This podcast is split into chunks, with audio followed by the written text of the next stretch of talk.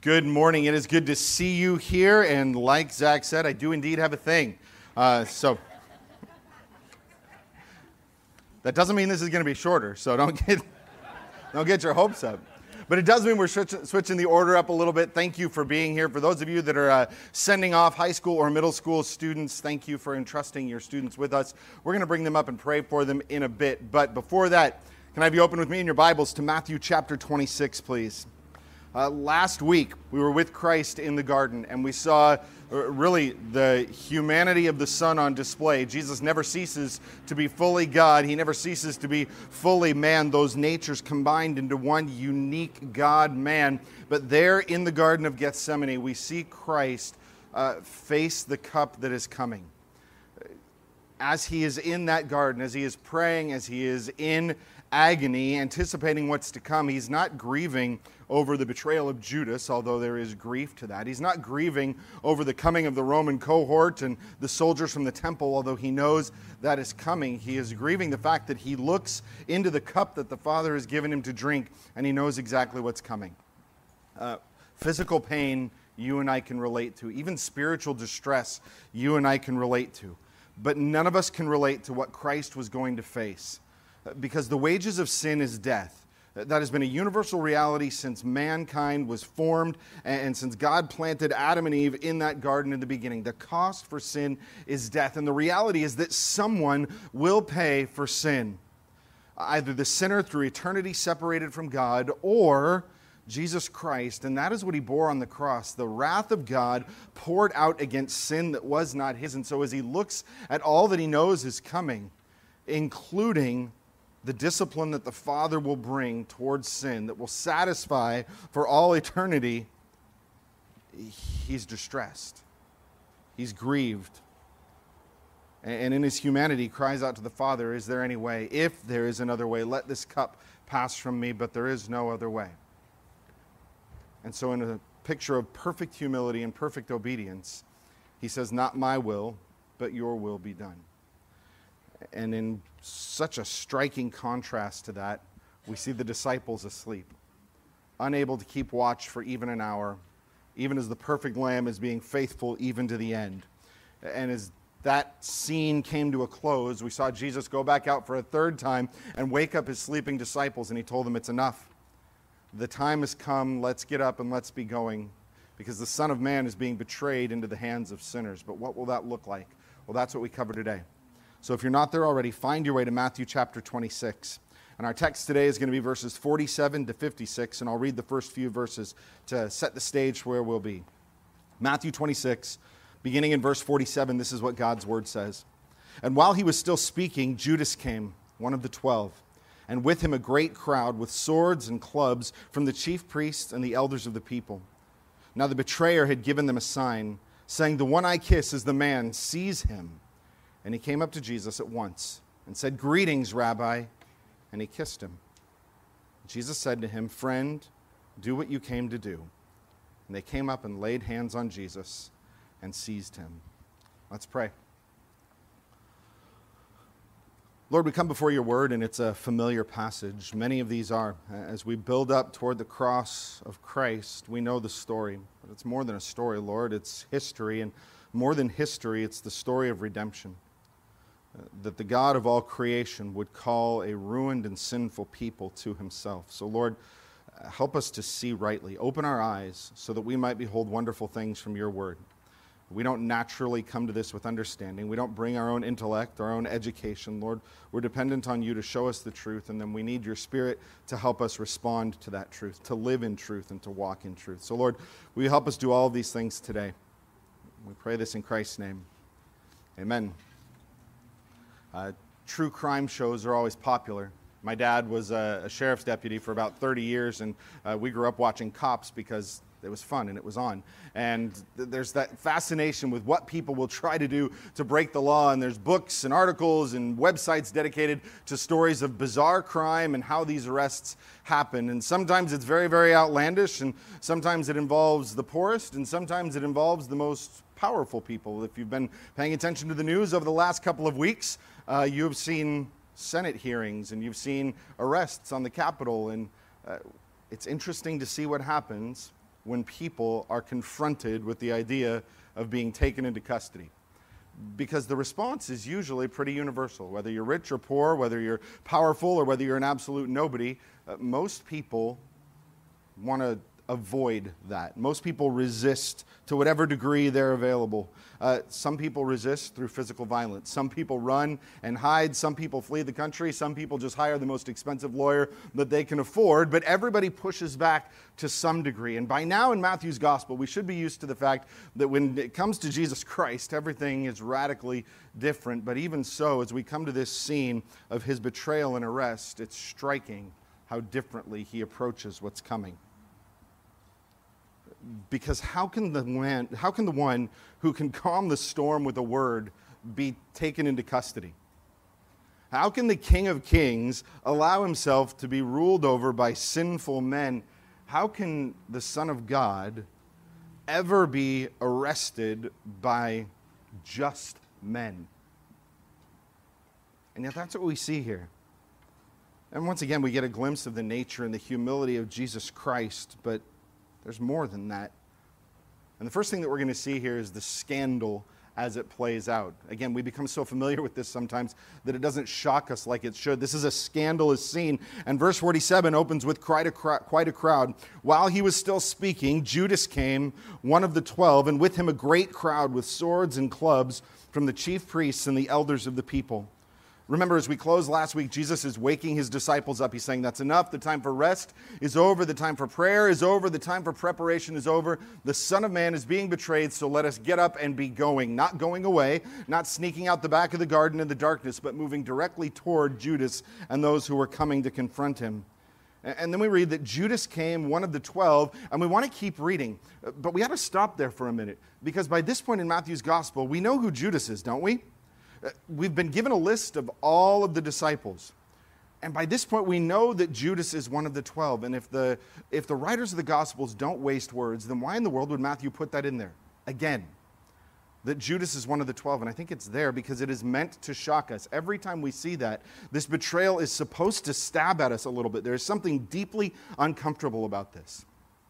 This is not Caesar who comes for Jesus. This is not Pilate who comes for Jesus. This is not even ultimately the religious leaders who coordinate and orchestrate this. Absolutely, they are all involved. But when you get right down to it, the one who would hand him over is Judas, one of the twelve. If anyone should have known who this was, it was him. If anyone should have had a great and full picture of what Christ was about, about what he taught, about what he was able to do, it absolutely should have been him. But he missed it. But it's not just Judas. He brings that crowd, not a few. It says a great crowd, and this crowd is ready for trouble. They come with swords, they come with clubs. Other gospel accounts tell us they come with lanterns and torches. Uh, they're assuming that there's going to be some resistance. Remember, they are looking to avoid conflict but Judas knows that he's going to be with 11 other disciples, and 11 men who are motivated enough can still cause quite an uproar. And so they bring everything necessary to maintain control of this situation. Matthew also tells us that the crowd is from the chief priests and the elders of the people. John's gospel tells us that there were soldiers as well. So we see this group uh, of the religious leaders and the political power working together at this point. There have been negotiations or plans between the chief priests, the scribes, the religious leaders, and Pilate to get this group together. And this is likely, uh, and again, it kind of escapes our mind sometimes, this is likely hundreds of people on this hillside where there was quiet in this time where there was prayer and solitude. Now you have hundreds of people coming to arrest Jesus. And as he comes near, he gives them a sign that has become the universal betrayer, uh, the symbol of betrayal, and that is the kiss. You see the betrayer's kiss if you look at verse 48. Now the betrayer, not even Judas, now the betrayer had given them a sign, saying, The one I will kiss is the man, seize him. Now remember, this is happening in the middle of the night. They don't all have devices on them with Jesus' picture displayed. This is happening in the darkness, and even in the full moon, there's a chance that you get a mistaken identity. If there's a scuffle, if 11 people start running and there's a crowd trying to surround them, there's a chance that you get the wrong guy. Judas thinks that he needs to make sure that he gets the right guy. Everything about this scene says that Judas and the religious leaders understand that they need to maintain control of what is happening. So Judas says, Watch me. I'm going to get close enough to him that I can identify him. And the one that I kiss, that's the man. Seize him, hold on to him, and don't let him go. And again, I don't think we're as shocked as we should be because we're so familiar with it by the closeness of this. Judas does not identify Christ from the outskirts and from the shadows. There's no anonymous tip that leads them to Christ. This is an intimate, close act not just physically close, but there's a relational intimacy here. If you read through the New Testament over and over and over, it says, greet one another with a holy kiss. Now, that's a little bit foreign to us in our culture. If we decided to start instituting every fifth Sunday as Holy Kiss Sunday, I think we would diminish attendance probably. But in the ancient Near East, and even in many Eastern cultures now, uh, the kiss is a sign of familiarity. It's a sign of friendship. It's a sign of trust. If you are going to be close enough to kiss someone, there's a degree of vulnerability there, of openness. Uh, and that's exactly what it was meant to convey. And he comes right up to the Messiah and he kisses him. He takes that sign that should have been one of friendship and kinship and he turns it into a gesture of betrayal. In verse 49 says, He came up to Jesus at once. There's no hesitation, no second thoughts. He says, Greetings or Hail, Rabbi, and he kissed him. And the implication in the word that's used here is he did it repeatedly. Judas has grabbed hold of Christ, and he's not going to let go. He's going to make sure that they understand that this is the one that they're looking for. But there's really no need to wonder at this point whether Jesus is going to try and run or try and hide or try to blend in. We've seen Jesus in the garden. We've been kind of privy to that intimate prayer, and we know that he is resolved to do the will of the Father. But in his mind, again, Judas assumes that he is the one directing these events. He assumes that he has to maintain control. He has to assume that if they seize him, that they can hold him fast. They need soldiers, they need guards, they need weapons to make sure that if anything gets out of hand, they have the ability to control and contain the situation. Uh, but we know that Jesus won't flee, and so he responds, Friend, do what you came to do. He knows why he's come. He's not surprised. Mm-hmm. Jesus has not been spending the last couple of hours looking around going, Where's Judas? He knows that he's not there and he knows what he went to do and he knows what he's come to do. And so he simply says, Do what it is you've come to do. And they came up and laid hands on Jesus and seized him. The Son of God allows sinful men to take him into custody.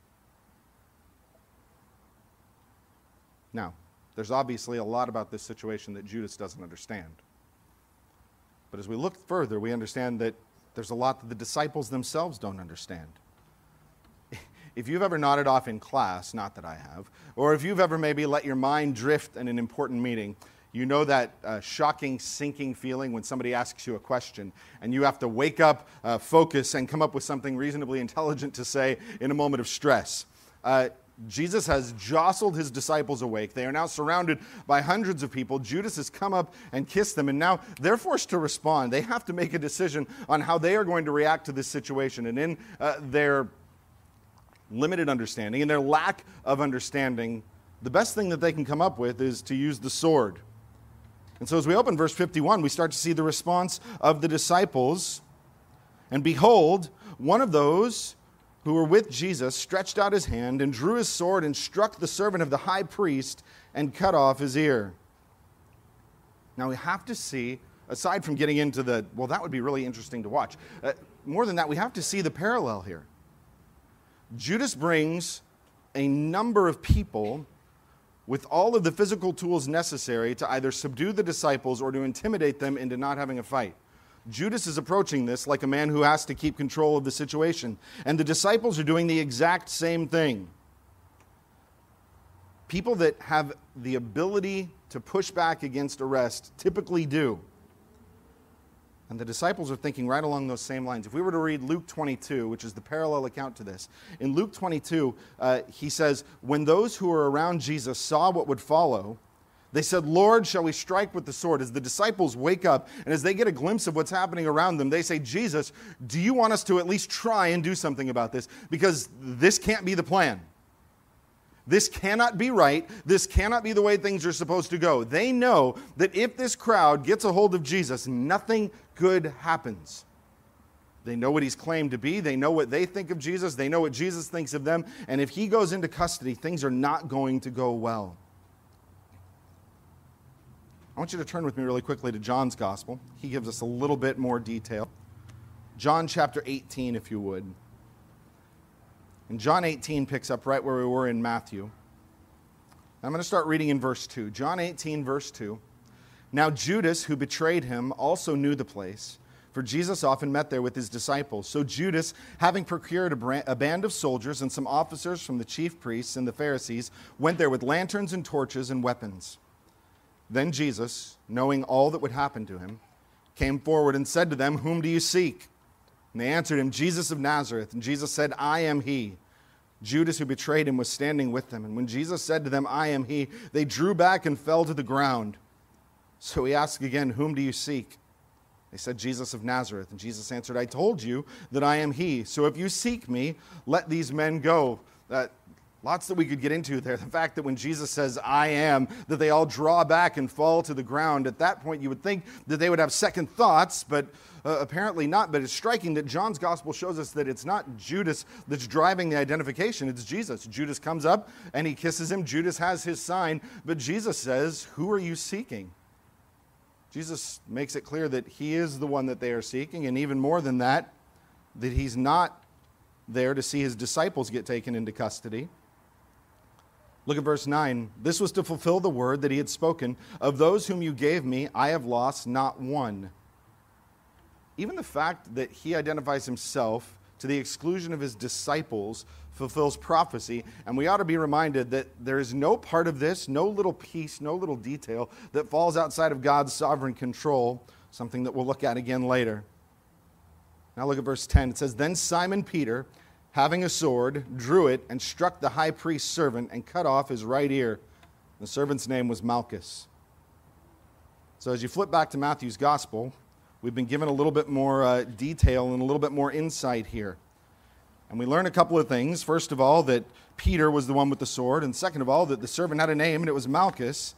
And we shouldn't be surprised by that for a couple of reasons. First of all, it's not a surprise that people would be armed, especially if you're traveling a great distance, like to Jerusalem, like for an appointed feast or festival. Uh, the roads can be a dangerous place. There are robbers. People get set upon by these bands of thieves, even as they travel in groups, so they would have weapons with them. So that's not surprising. And I think uh, between you and I, and all of us who have been through Matthew's gospel, we could probably say if someone in that group was going to have a sword, it's probably going to be Peter.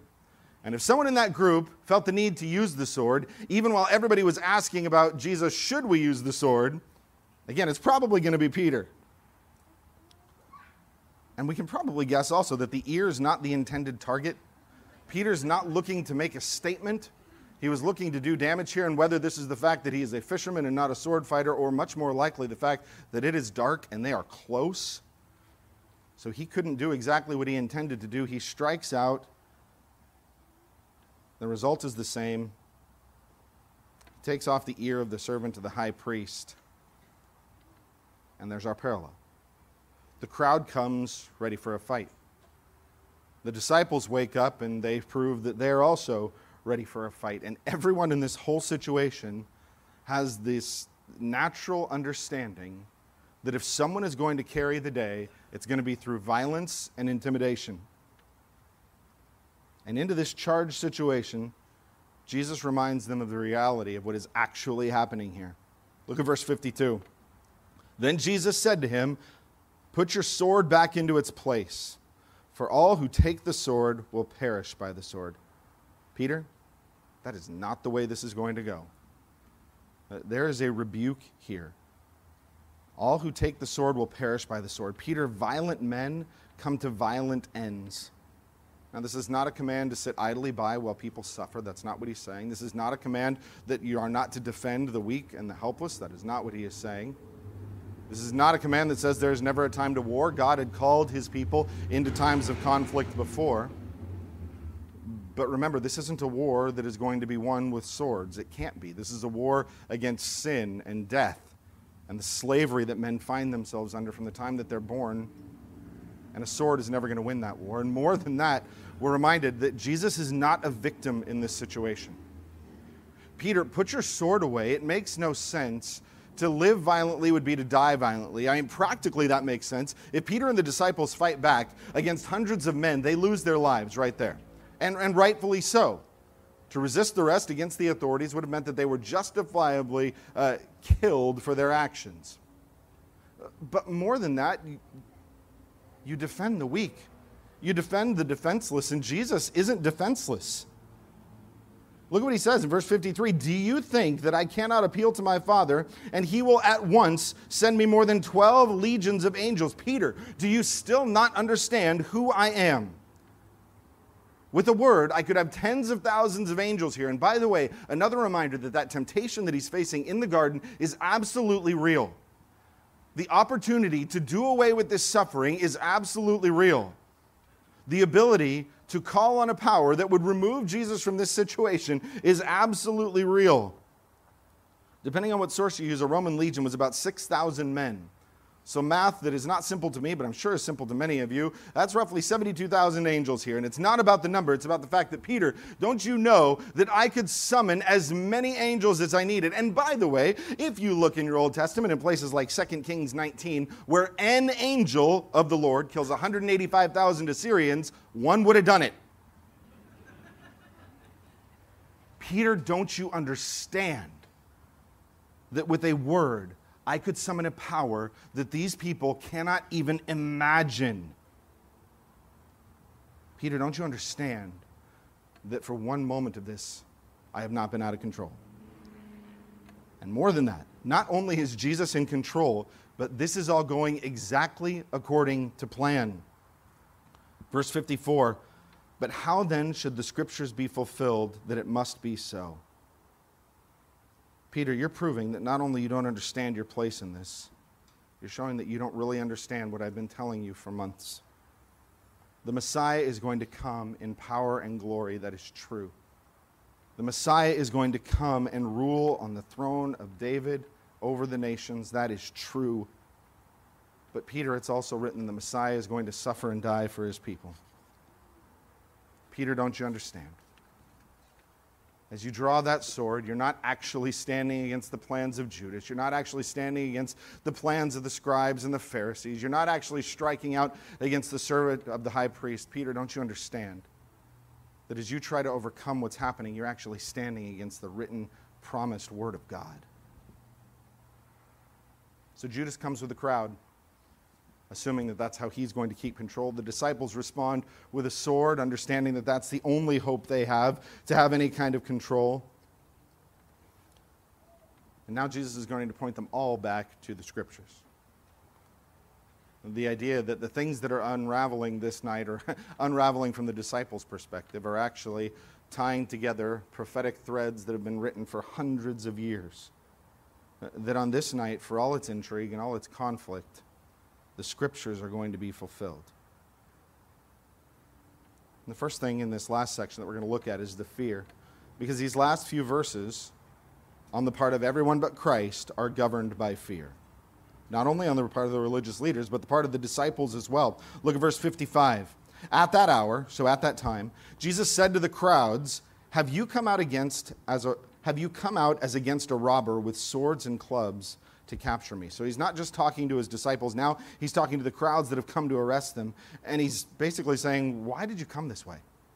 This is how you would come out against a robber. This is how you would come against a thief. This is how you would come against a man of violence. This is what you would do if you were coming against someone that you saw as a physical threat. And by the way, they knew what that looked like. As Jesus is saying this, there is a man sitting in prison named Barabbas who had committed murder during an insurrection.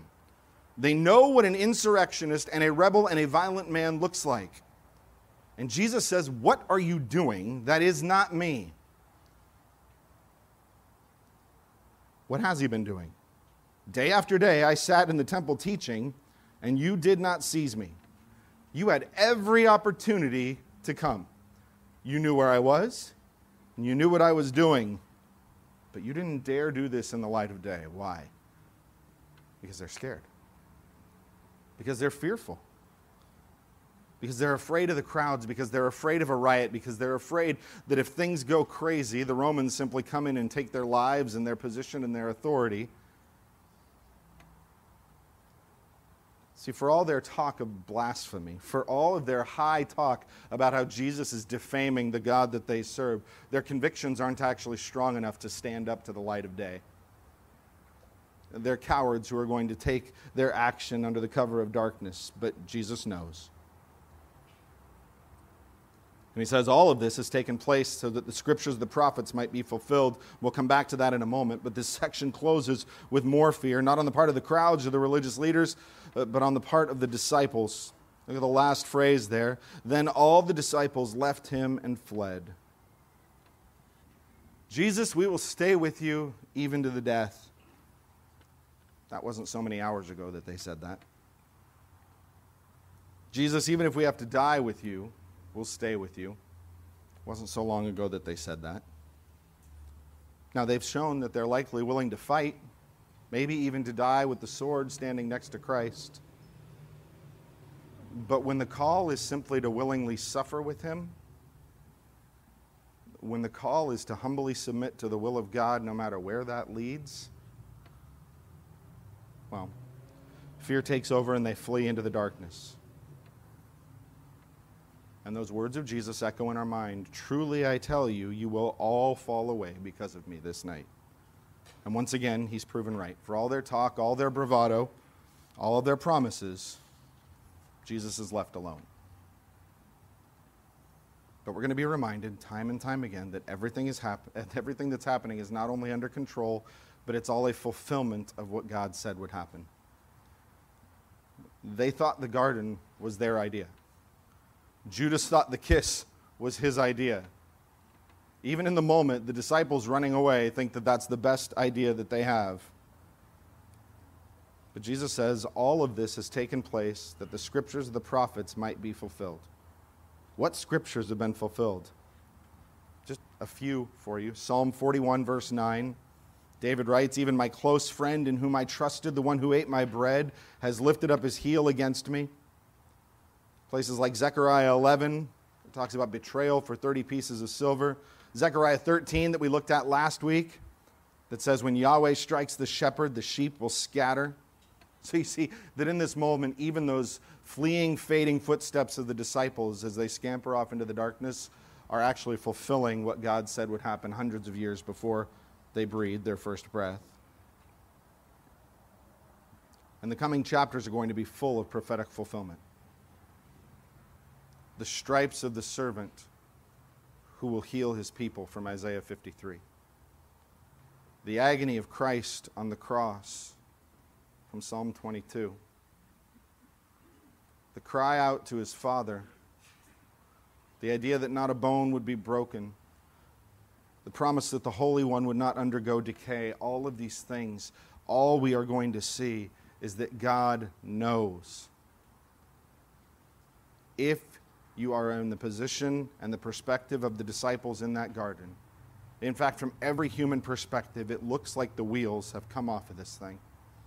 Somehow, from that triumphal entry on Sunday to the middle of the night in a garden, something has gone terribly wrong. If there was ever any sense of control, you look at this scene and you say, surely it's been lost at some point. But Scripture reminds us that Christ is in control that God is sovereign and that everything is going exactly according to plan. That God, in His power, even uses the wickedness of the hearts of men to accomplish His good purposes. As we close, we're reminded that there's control in the chaos. Because we have to ask ourselves, why does this matter? Uh, other than uh, a remarkable scene in the middle of a remarkable narrative, why does this matter? once again, it displays the humility and the obedience of Christ. That the Son of God, the King of Kings, would submit himself to sinful humans is a remarkable testament to his humility, his obedience, and that would be enough. That would be more than enough. As Christians, we're called to be like Christ. That is the highest goal of the life of a believer. Not to live a good life, not to live a happy life, to be like Christ. After all, that is what the plan of God is moving us toward, is to be made and conformed to the image of the Son.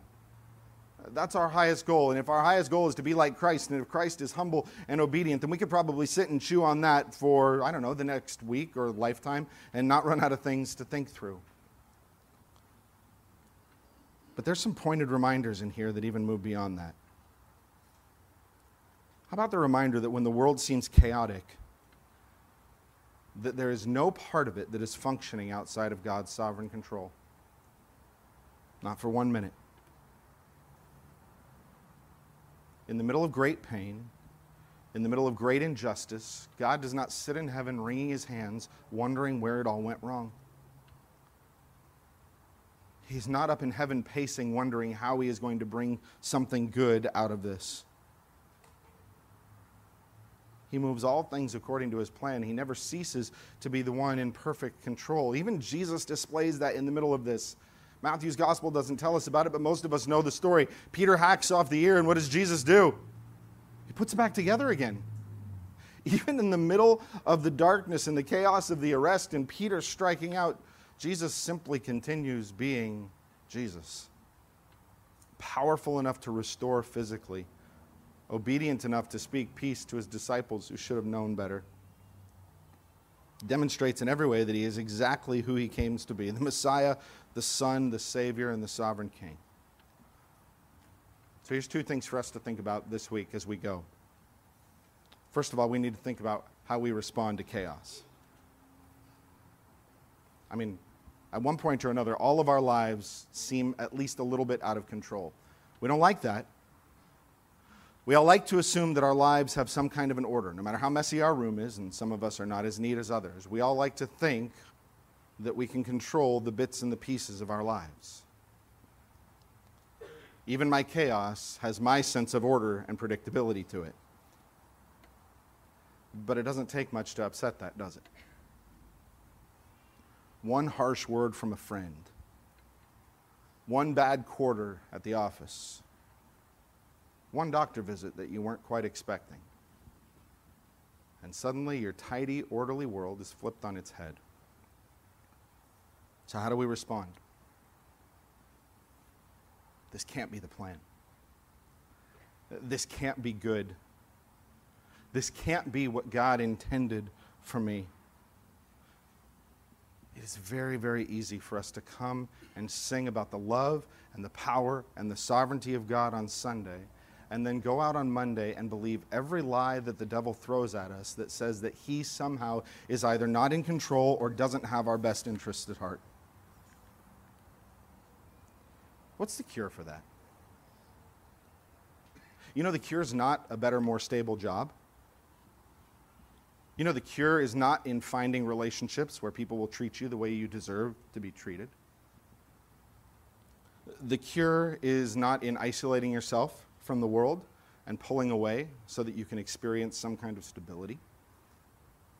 The cure for this is not in anything temporal, anything temporary, anything earthly at all. The cure for that is truth. We don't like that. Because as it turns out, I'm not in control of the truth. I want something I can put my hand on and direct. No, the way that you live victoriously, triumphantly, confidently, joyfully in the midst of chaos is by being grounded into the bedrock of truth. Truth that says, This is who I know God to be. This is who I know I am in God, and this is what I know that He has promised. Because if He is all powerful, like I seem to think about on Sunday, then that means he's powerful in control of this situation. If he is sovereign, then that means that he could determine any other outcome, and yet this is the one that he has chosen for me. And if his highest goal for me is to be made like him, if he will complete the good work that he started, if I have been predestined to be conformed to the image of the Son, like Paul writes in Romans 8, then everything that happens must be pushing me toward that end. And if that is the end, and it is a good and glorious end, then it changes how I think, even in the middle of what I would define as chaos.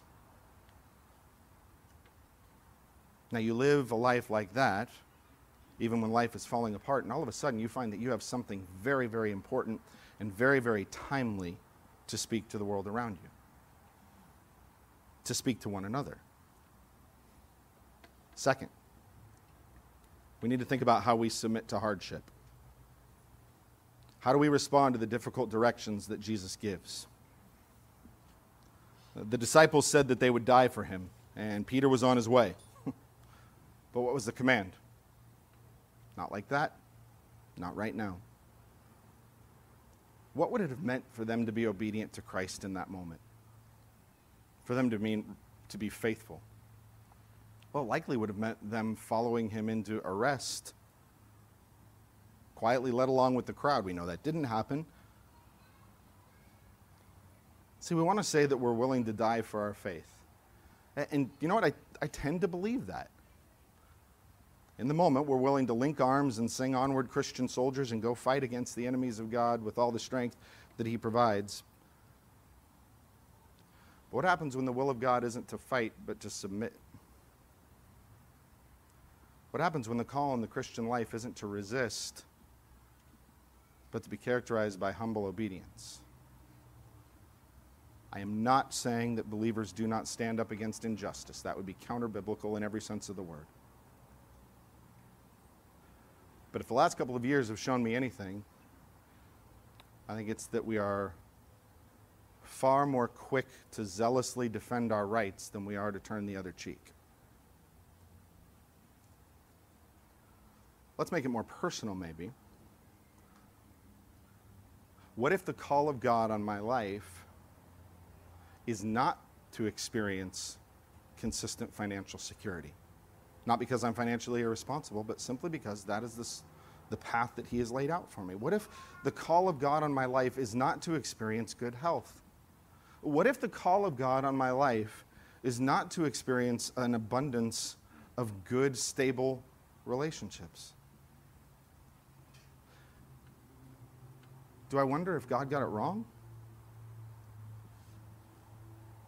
when the chaos isn't out there, but when the chaos is in here, and when the call of God is to move through that without a solution, or at least what I would think would be a solution in sight, how do I respond?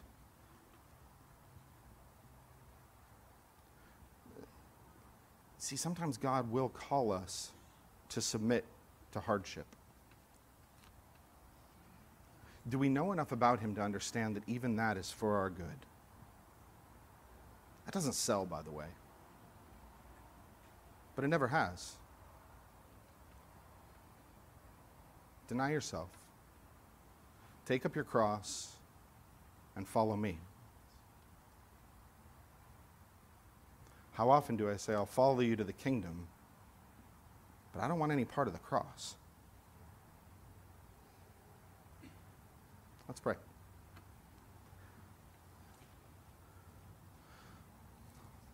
Lord, we want ease.